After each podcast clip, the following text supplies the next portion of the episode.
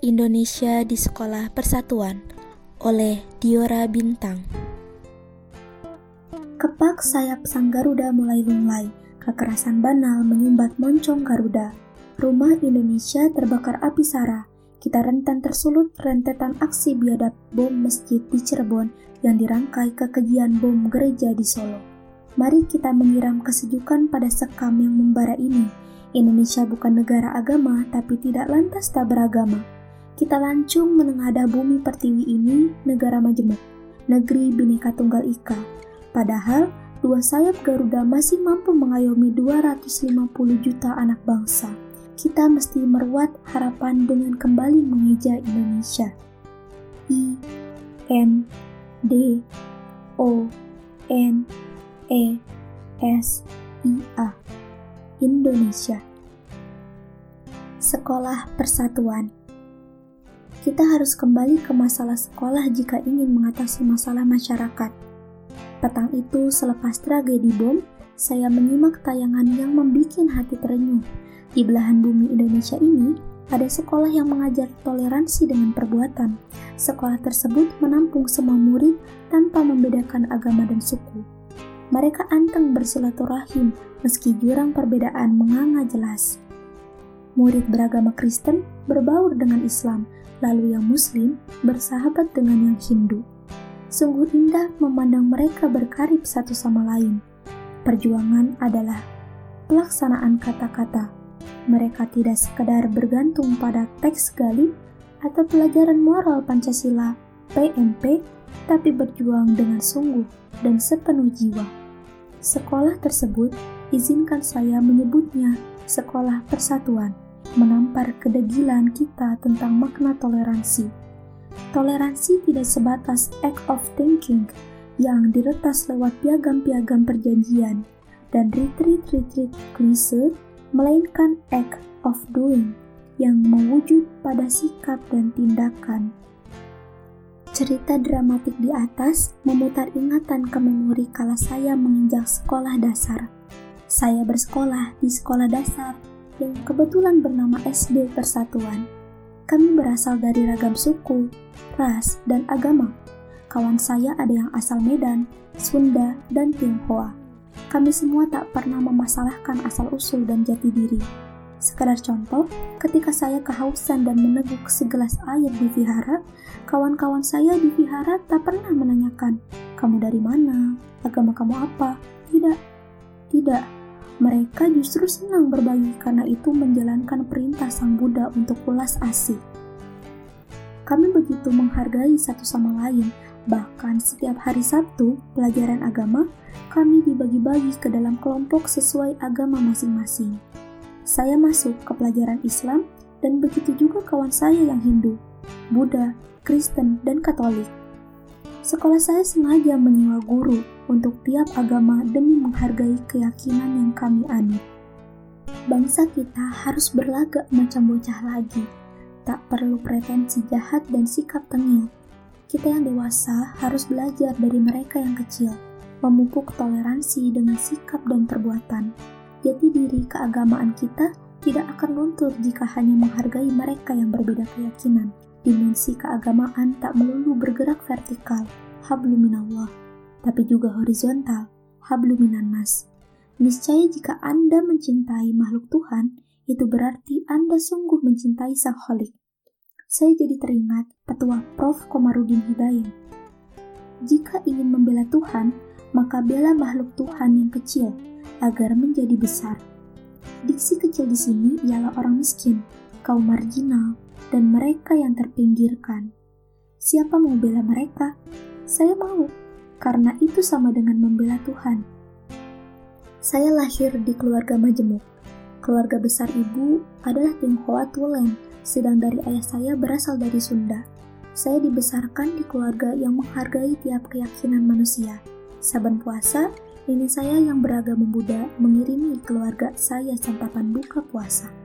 Terkadang, nenek saya ikut puasa untuk menghormati kami sebagai keluarga muslim, maka saya geram, bukan main, ketika bom meledak di sana-sini.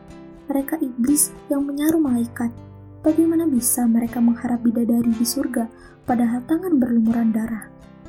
kemenangan terbesar terorisme bukan pada jumlah korban luka dan jiwa, tapi ketika umat beragama sudah mulai saling curiga.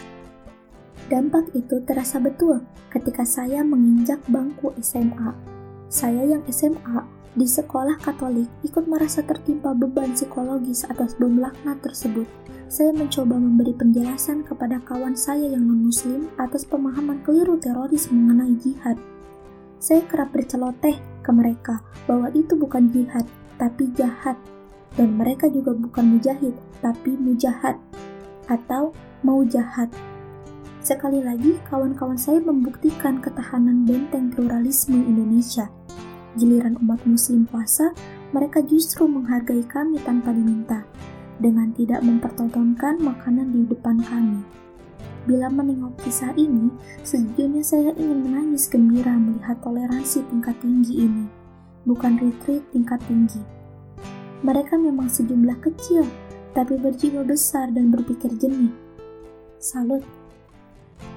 Mengeja Indonesia Menyusur pendulum pluralisme Indonesia yang bergerak ke sisi kanan, konservatif, bisa dicermati dalam hasil riset PPIM UIN. 62% guru agama Islam di sekolah umum Jawa menolak non-muslim jadi pemimpin publik dan 30% responden mendukung pemilu hanya untuk memilih wakil rakyat yang memperjuangkan syariat Islam mahasiswa sebagai garda bangsa pun mulai terinfiltrasi paham tersebut.